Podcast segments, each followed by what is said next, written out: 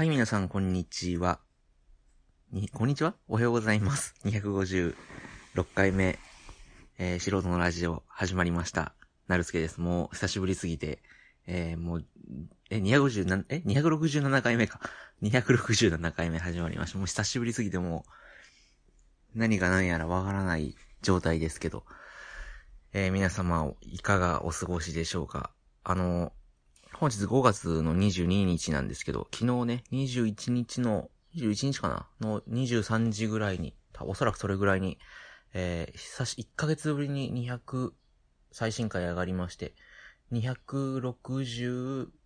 え ?266 回かな ?266 回なんですけど、えー、256回というタイトルになってまして、うん。でもあれは、ほぼ、ほぼほぼ1ヶ月ぐらい前、そんな前じゃないかな ?2、3週間前に、えー収録し、え？うん。え、もういやもうほぼ1ヶ月前だ。に収録したものなので、えー、なんていうのかな。い、なんか、うん、もう、久し、本当に久しぶりに収録してる感じですけど、えー、皆様いかがお過ごしでしょうか？ね。えー私の方は、えーまあ、就活ばっかりということで、えーまあ、面白いのかつまんないのかわかんないような生活ですけど、うん。まあまあそんな感じですよ。で、えー、と、もうさ、最初にメール読んじゃおう。あの、アワンさんからメールいただきました。久々会が聞いてということで、ありがとうございます。あの、前回は何の話をしたかわからないんですけど、アマンさんからいただいたメールから推測するに、おそらくあの、望みとかなんか小玉な話をしたんじゃないかと。うん。で、もうな自分の配信してるポッドキャストに責任ぐらい持てよっていう話なんですけど、一応その二十何分収録したあの回、多分ね、なんかホテルかどっ、いや、違うわ。あの、家だ、家で収録したの。あなんかそ、それだけ覚えてるな。うん、家で収録したんですけど、なんか、望みか小玉かみたいな話をして、なんか予定キャンセルしなきゃみたいな話をちょろっとしたような感じがしたので、一応のぞみちゃんっていう題をつけたんですけど、うん。で、まあなんかの、新幹線ね、新幹線のぞみに乗るか小玉に乗るかみたいな話だと思いました。ました。で、アマンさんからいただいたメールが、えー師匠が小玉だと一泊しなくてはならないけど、のぞみなら日帰りできることに気づいてリカバリーするぞ、するぞと言ってましたね。どうなったんですかね？というメールをいただきました。ありがとうございます。えー、もうかなり昔のことで忘れちゃったんですけど、えーっと、プラット小玉っていうのがありまして、JR 西に、え、JR 西日本かな？東日本もやってんのかな？東北もやってそうな気がするし、うん。で、小玉がどこからどこまで走ってんのかわかんないけど。いや、ちょ、え、違うわ。JR 東海か。JR 東海道か。なんか JR ってややこしいですね。あの、なんか僕思うんですけど、JR ってあれ完全にあの国鉄のままの方が良かったですよね。サービス的に。うん。もちろんその JR、国鉄時代生まれてないんでどうなのかわかんないですけど、その株式会社になって民間企業になってね、JR 西日本とか東日本とか東海とか北海道とかなんかこう東北とか九州とかに分かれて、それでなんかこう自由競争が生まれてサービスが改善したのかもしれないですけど、新幹線で京都から東京行ったりとか、なんかこう東京からなんかいろんなとこ行ったりとかする、その、なんていうのかな、長距離移動飛行機でも行けるような移動を新幹線でするっていう人にとったら、もうなんか、わけがわかんないんですよね。これ、に、なんていうのかな。京都から東京に新幹線で行く場合、何、何なのみたいな。で、発見はどこですればいいのかとか、もうバラバラなんですよね。で、なんか予約はその、京都でもできるけど、チケットの受け取りは、その、最寄りの駅じゃないとできないとか、それ乗り換えの時間考えたら、その、なん、なんだよそれみたいな。もう同じ JR やねんから、あの、どこでもその、その、なんていうの、チケットの発券はもう、手結んでどこでもできるようにしたらええようにとか。これなんか、自由競争が生まれてサービスが良くなったのかもしれないですけど、それぐらいの手間は惜しまなよっていうか、それはもう、まず第一に改善する。もうなんかその新幹線の中のアイスが美味しいとか、なんかコーヒーのサービス始めるぞとか、そんなしょうもないこと以前に、チケットの発見ぐらいは、なんで久しぶりにポッドキャストやってこんな文句言ってんだかわかんないですけど、そのチケットの発見ぐらいは、どこ、どこでもできるようになるべきだ。例えば北海道で、チケット取って あの、関西まで京都までね、旅行に行きますと。で、途中でなんかこう東京にもよる、東京で降りるから、そのなんていうの、東京の観光にもよるから、その飛行機で一直線で行くんじゃなくて、新幹線で東京まで行って東京から東海道新幹線乗って京都、京都まで行きますっていう時に、バラバラで買うと、その、長距離移動の割引がつかなくなるんですよ。で、そういう往復で買えば乗車券も割引になるし、長距離だったらそれでまた割引くからバラバラで買うの一気に買うと。じゃあ、その東京での発見を、その、時間の関係もあるし、北海道でできるようになるとか、あと僕の場合だったら、えっ、ー、と、偏僻なところ行くんで、東北じゃねえや、あれ、中、北陸か、北陸？地方とか行くんで、その北陸のその新幹線、北陸新幹線のチケットの発見は京都でできませんとか言われても、同じ JR の管轄 ?JR っていうもう一つの、元は国鉄っていう大きな組織なんだから、その新幹線っていう、その、なんていうのかな。繋がった、その一直線上にある、そのサービスなんだから、さ、京都でも発見できるようにしろよとかね。うん。不便なんですよね。うん。要するにバラバラで買っちゃうとその割引が効かなくなるとか、その実害もあるんで、どうにかして、どうにかしていただきたいっていうか、どうにかする、えー、まあその、どうにかするのは、す、もう今めっちゃお客さん来ましたけど、あの、どうにかするのが、あれじゃないのかなって。うん、不便、不便、ほど不便だなとか、思って。あ、そうなんで、小玉な、久しぶりにポッドキャスト始めて、一発目が悪口、悪口文句っていうのもあれですけど、あの、ちょ、何月何日か忘れちゃったんですけど、あの、なんか前日に東京に行く用事があって、ん？前日に？そまあ、なんか一個東京で、え？違うわ。なんだっけな？もう忘れちゃったんだな。あ、それ東京で会社説明会があって、それが夜からだったんですよね。で、会社説明会って普通朝とか午後とかなんで、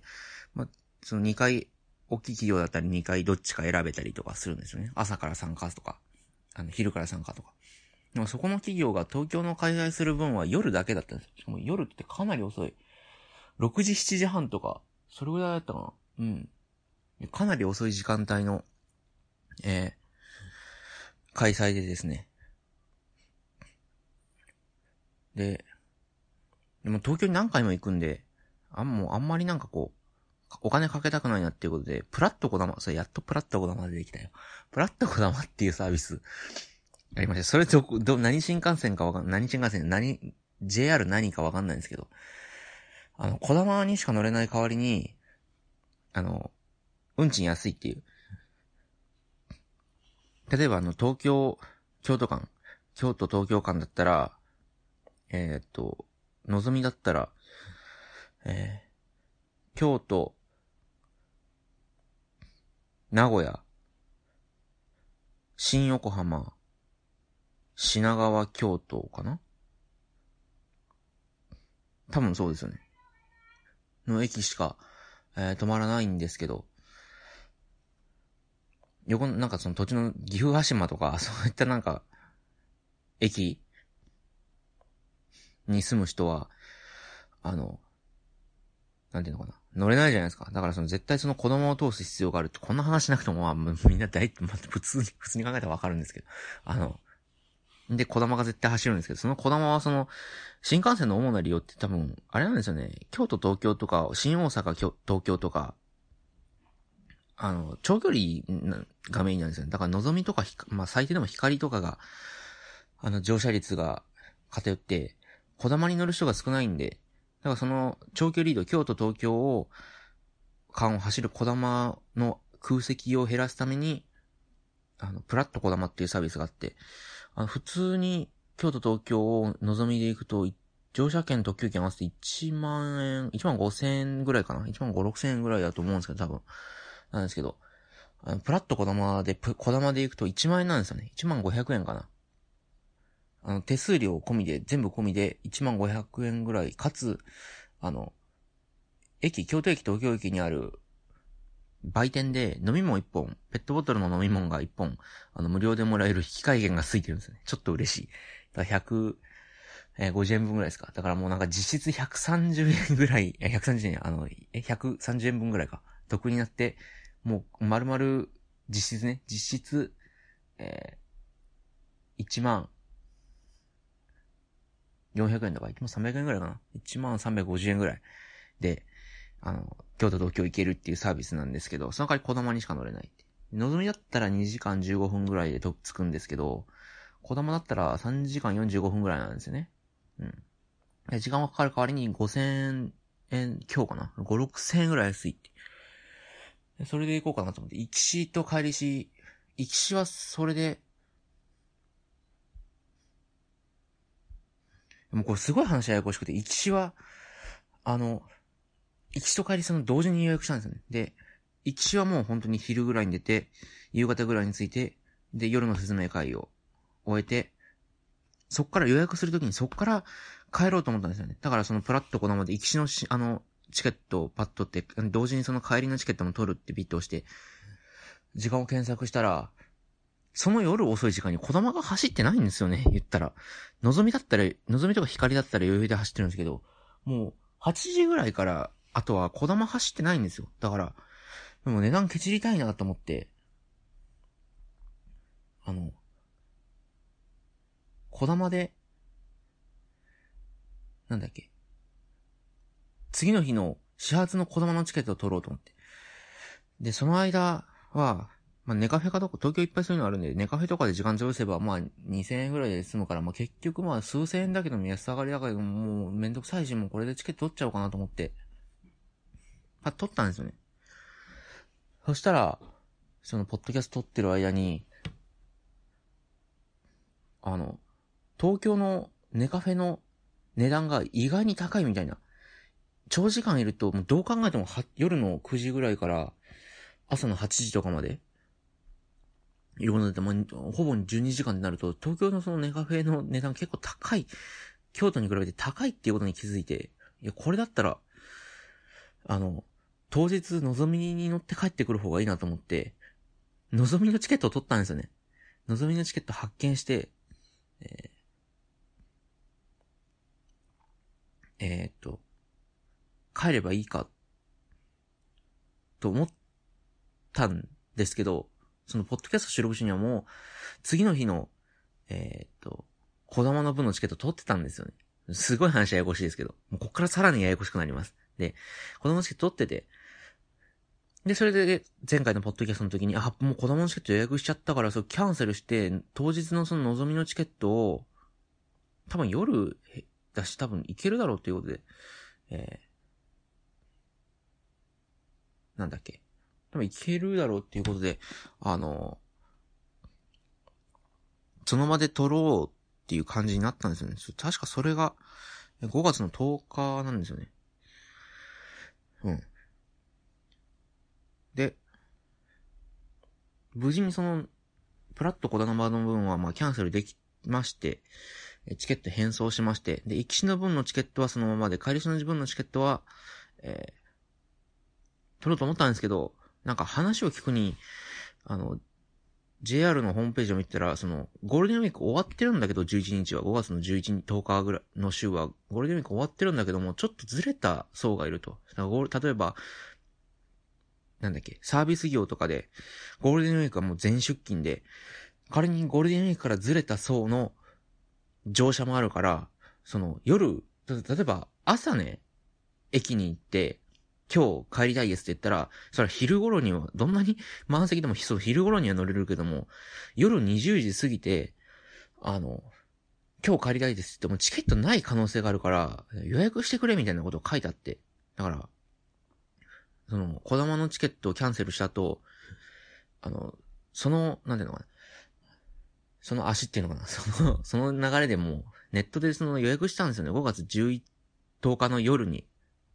あの、帰りの新幹線の望みのチケット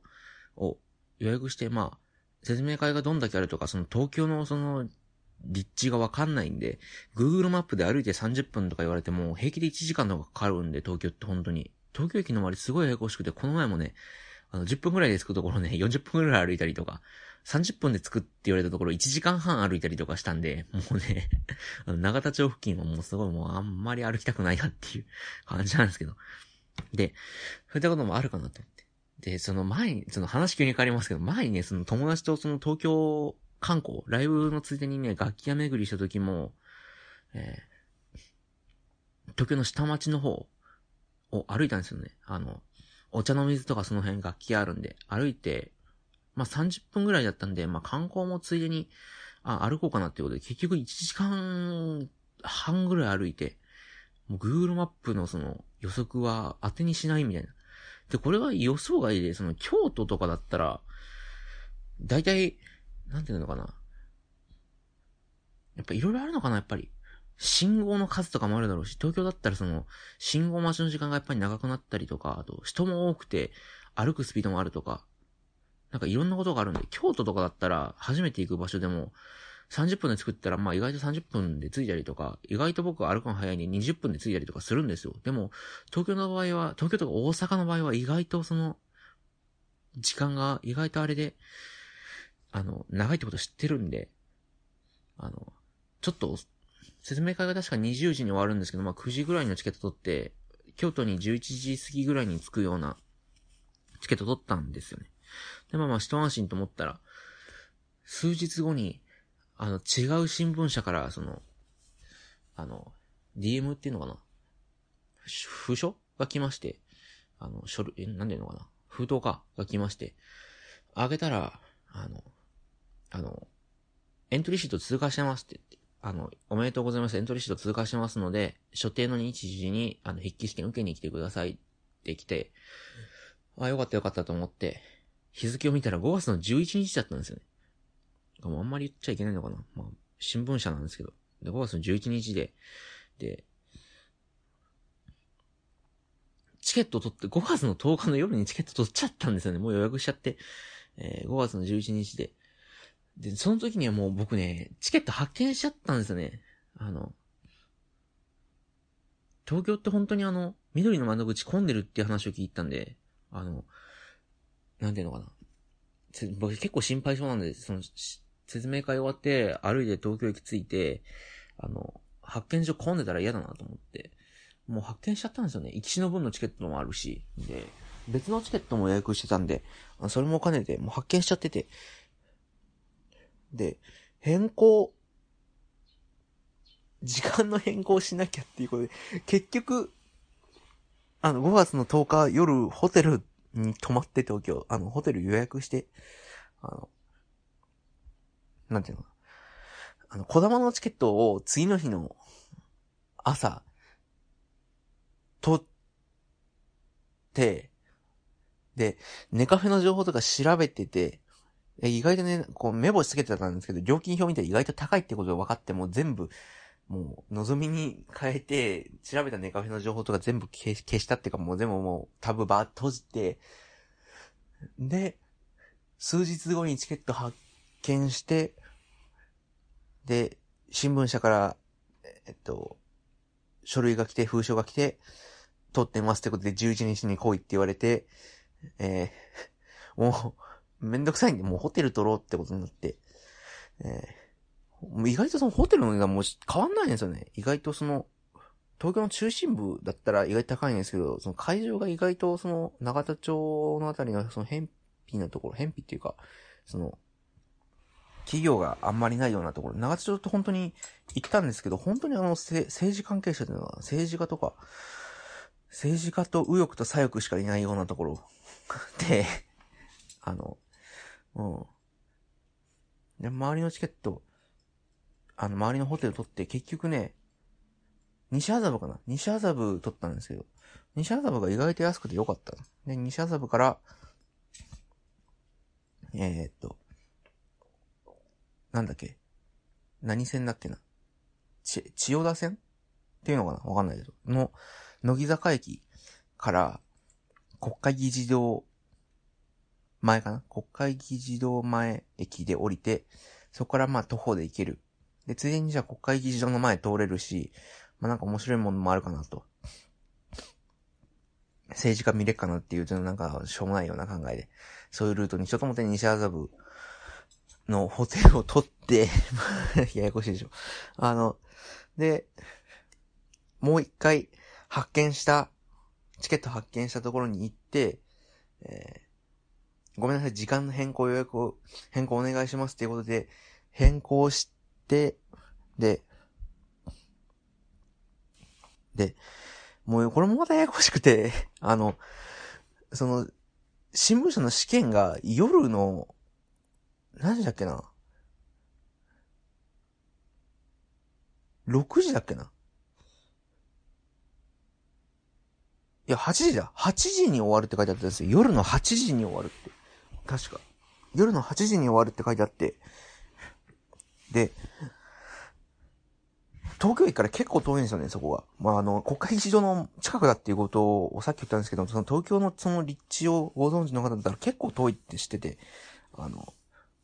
電車の乗り継ぎとかも、あの、本当に、その慣れてる方だったらね、あ、まあ、何線の何駅で乗り換えて行けば何分ぐらいってすぐわかるんですけど、僕らはもう本当にわかんないんで、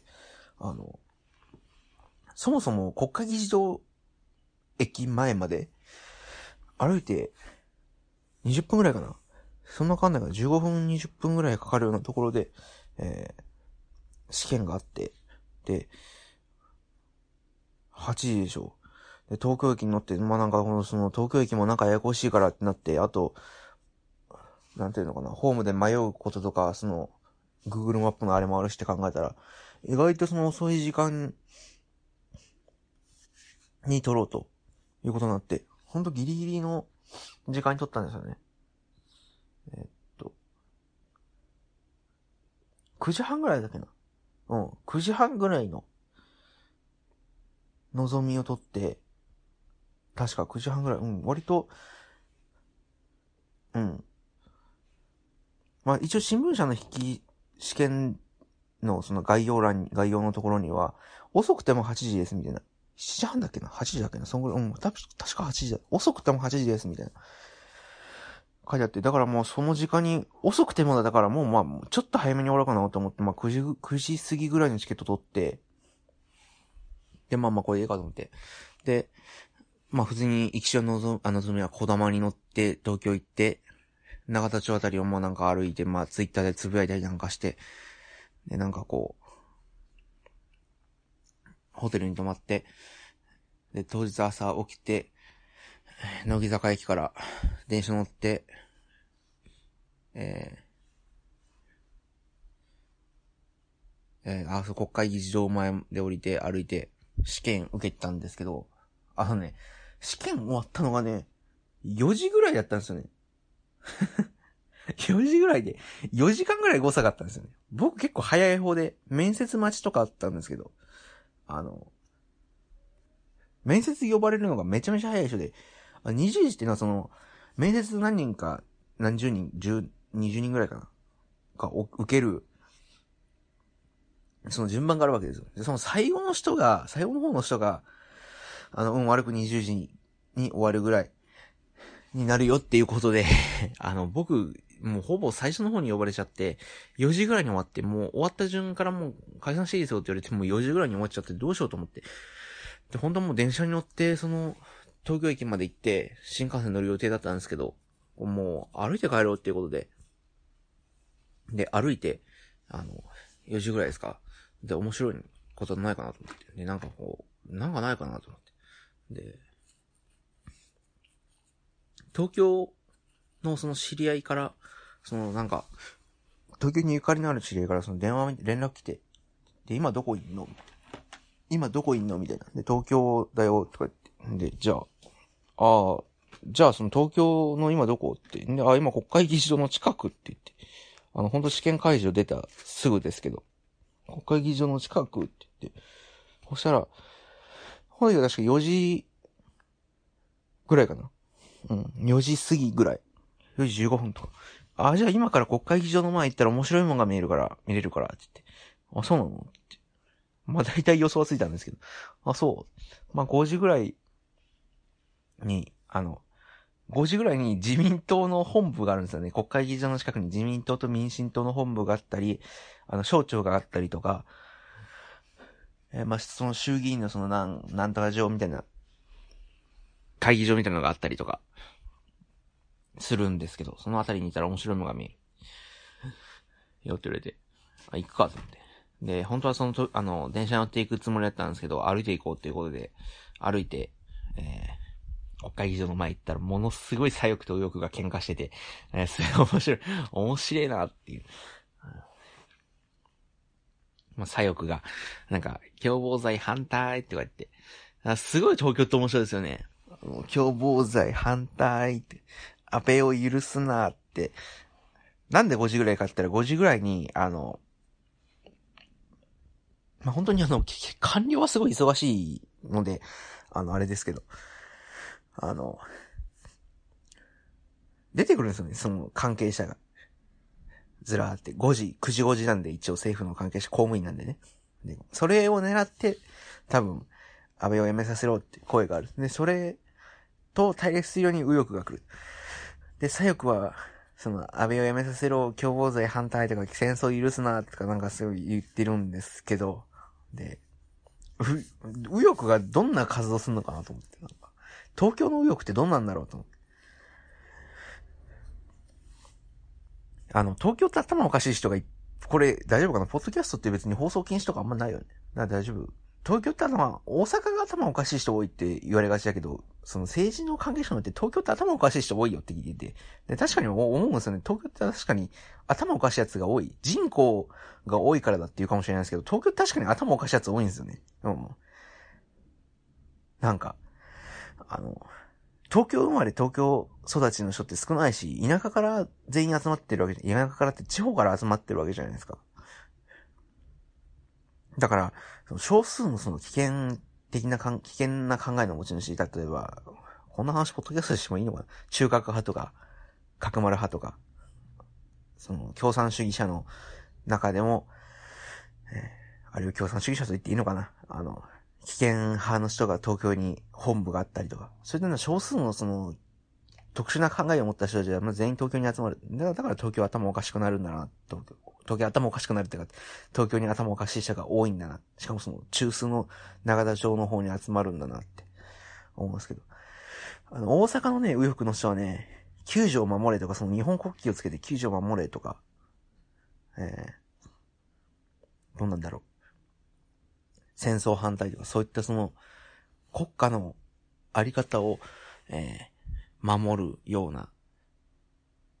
人が多いんですよね。そういったことを言う人が多いんですけど、あの、やっぱり東京の右翼はズバ抜けてるなと思ったら、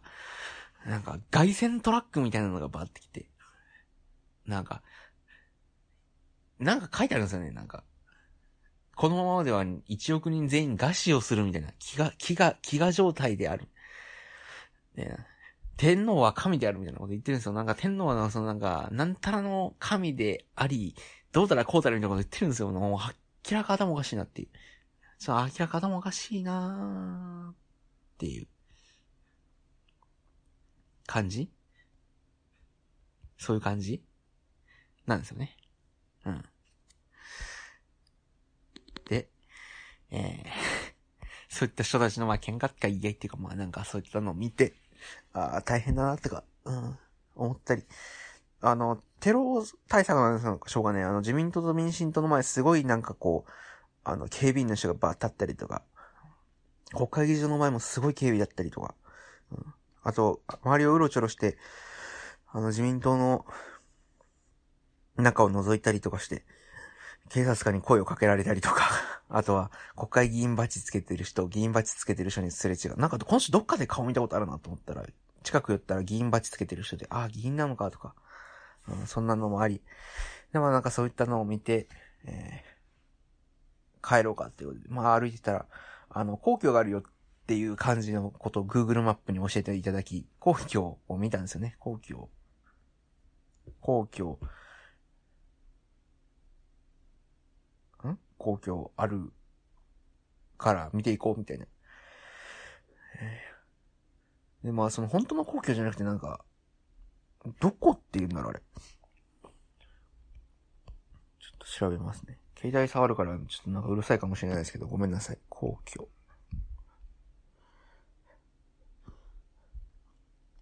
もちろんその本物の皇居じゃなくて、えっと、ちょちょちょちょちょちょ。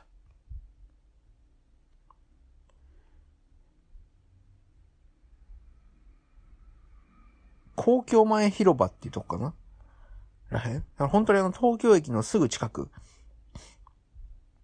ですね。えっと、国会議事堂の前からこうバーって歩いて、国会議事堂の前を通って、なんか自民党とか民進党の本部を見て、財務省とか文科省とか、特許庁とかの前をバーって歩いて、霞が関の前を通って、法務省とか警察、警視庁本部の前を通って、あの、公共前広場を通って、で、なんていうのかなこれ。二重橋前？なんていうのこれ？なんて読むんだろうこれ。うん。ちょっと駅の名前がなんか読めないですけど。で、大手町。大手なんかややこしいの大手町なのか大手町なのかわかんないですけど、大手町ですよね、多分、響き的に。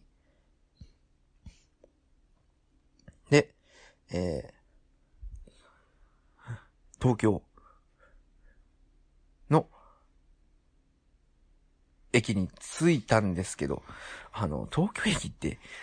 ややこしくて入り口がどこかわかんないんですよね。僕が最初に着いたところは、東京メトロ線、東京メトロ丸の内線入り口って書いてあって、しか書いてないんですよね。だからここに入ったらもう東京メトロ丸の内線にしか乗れないのかなって思って、じゃあどこだろうと思って、バーって周り歩いてて、あの、新幹線の開発どこだろうと。普通、普通の駅って、どっか入り口から入ったら中でも全部分岐してるもんじゃないですか。どこでもいいから入り口入ったら、その右に行けば何々線、左に行けばなんかなんとか線、真ん中に行ったら外に出れて、土地で右に曲がれば新幹線の入り口ですみたいな。こう、中でこう、雲の巣みたいになってるものじゃないですか。でも、東京の、もうそうなのかわかんないですけど、入り口にはとりあえず東京メトロ丸の内線しか書いてなくて、あ、これ、しかもパッて中覗いたら、本当に目の前に改札があるだけで、これ多分通ったら丸の内線乗っちゃうわってことで、じゃあ違うところに入り口があるなと思ってパーって周り歩いたら、東京駅でかいから、本当にこっちでいいのか不安になってくるんですよね。なんか、丸の内線のその入り口を過ぎたら、本当になんかその、高速バスとか、居酒屋とかが立ち並ぶようなところに出ちゃって、周り見たら東京駅もクソもないんですよね。で、東京駅に沿って歩いてるはずなのに、東京駅の周りには居酒屋があるんだとか、なんか高速バスならまだわかりますけど、だって本当にこっちは東京駅から離れてないと思って。で、なんか本当に居酒屋のところとか抜けて、その高架下みたいなところを抜けて、ビルみたいなビル街みたいなところを抜けたらやっと、あの、こちら東京駅みたいな看板があって、そっちの方にバーって行くと、あの、東北新幹線、あ、じゃ東海道新幹線、あの、開発前、みたいなこと書いてあって、はい、よかったって入って。で、そこですごい迷いましたね。うん。で、まあ、着いたはいいんですけど、チケット取ってるの8時ですから。夜の。8時過ぎですから、もう9時、9時前ですから。で、確かね、着いたのがね、5時半とかだったんですね。5時半、5時、もう6時前ぐらいかな。お、その、言い過ぎても6時にはなってないんですよね。6時前なんですよね。5時半から6時ぐらいの間で。で、3時間ぐらいあるんですよね。で、あの、新幹線のチケットで1回時間変更したら、あの、できないんですよ、2回目は。で、変更は1回までで、それ無料でできるんですよね。でも変更はもう、10日の夜のチケットを11日のその21日に変えちゃったんでできないんですよね。で、どうしようかなと思って。でもとりあえず受付に行くしかないと思って、緑の窓口に行って、すいません、これ、時間早めたいんですけどって言ったら、あの、一回変更しちゃったんですって言ったら、あの、もう変更できないんですけど、どうしてもっていうことでしたら、あの、キャンセルしていただいて、新しくチケットを取り直すという形になりますって言われて。で、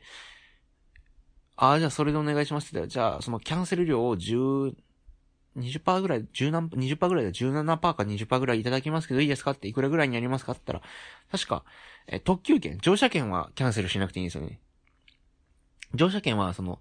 取ってから3日間ぐらいだったら、もう、どれでも、どこでも使っていいって。乗車券っていうのはもう、新幹線に乗るための権利なんで、あの、3日間ぐらいだったらもういつでも使っていいよって。だからそれはキャンセルせずに済んだんですけど、乗車、あの、特急券は指定席なんで、席をキャンセルするってことはもうそれ、本当はその見込んでた利益がなくなるわけじゃないですか。そこに、客が入らない以上。でもまあ、新幹線って割とその当日でも席埋まるし、僕が取った窓際なんで、ますます埋まるだろうと。で、あの、キャンセル料いただきますね。20%ぐらい、20%だったっけな。ですって言われて、いくらですかって言ったら、えー、特急券のみなんで、1700円って言われたかな。うん。2000円ぐらいだったかな。もう、トロ2000円ぐらいで。まあ、2000円ぐらい、1000円ぐら、多分1000円、1000円後半で。まあ、それぐらいだったらいいかっていうことで。3時間も待てねえしって思って、あ、じゃあキャンセルお願いしますすいませんって。で、ちなみにそのキャンセル終わった後もその新幹線のチケットはありますかって言ったら、まあもちろんありますよって言われて、あの、ここの、やつどれでも大丈夫ですって言ったらもう全部丸ついてて、その緑の窓口の横にあるね、新幹線の座席の空席表みたいなの見たら、うん。しかもまだ窓際空いてるんで大丈夫です、全然大丈夫ですよって言われて。うん、ああ、よかったと。キャンセルお願いしますってチケット出したら、えー、キャンセルはできましたが、あの、キャンセルしたら、その払い戻しがあるんですって言われて、えー、その、本当はその、僕、クレジットカードで買いも、あの、チケット取ったんで、払い戻ししないと、お金が返ってきませんって。で、キャンセル料を払うんではなくて、払い戻しになった金額から差し引きされて、そのキャンセル料を差し引きされて、クレジットカードの方にお返ししますって。ただ、その行為は、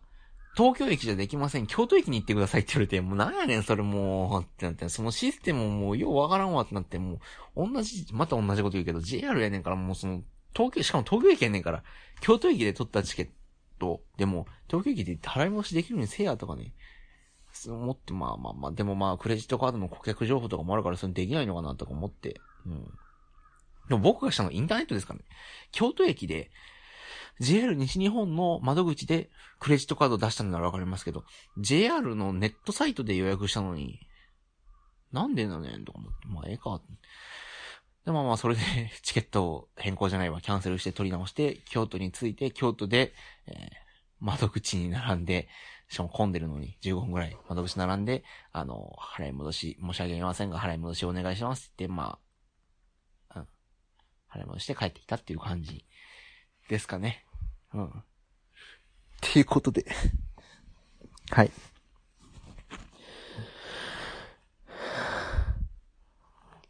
疲れた まあ、それと一緒でね、なんかサンダーバードに乗って、あの、北陸の方行ったんですけど、そのサンダーバードも時間変更しちゃって、一回時間変更したんだけど、もう一回時間変更する、予定っていうのがなんかあって、あの、今度はそのキャンセルせずに、まあ、2時間ぐらいだったかな。出発まで2時間ぐらいで、まあ、まあ、やることもあったし、他に。うん。別に、作文書かなきゃいけない、提出用の作文書かなきゃいけない用事もあったんで、まあ、作文、iPad 持ったんで、まあ、まあまあ、駅のホームで作文書けるかと思って iPad で作文書いてたんで、2時間ぐらい潰してたんですけど、うん。東京のやつはもうちょっと早く帰りたいなっていうことで、キャンセルしたっていうん。で、まあ帰ってきた11日の、えー、夜、夜に、夜っていうかな、えー、何時ぐらいだっけな ?6 時ぐらいかな妊娠幹線乗って、8時過ぎに京都駅着いて帰ってきたっていう感じですかね。もうすごい長いです。もうね、ややこしい。週月ややこしいんですよね、本当に。うん。日時、もうかぶさるわ。うん。そんな感じでした。はい。ということで、えー、長々聞いてくださった方ありがとうございました。もうオチも何もないけど、もうそんな感じですよ。はい。何かご意見ご感想ある方は、えー、メールアドレス、素人のラジオ、アットマーク、gmail.com までメールよろしくお願いします。メールアドレスは概要欄にも貼り付けてありますので、よろしくお願いします。えー、それでは、素人のラジオ第267回目、お相手はなるすけでした。ありがとうございました。それでは、さよなら。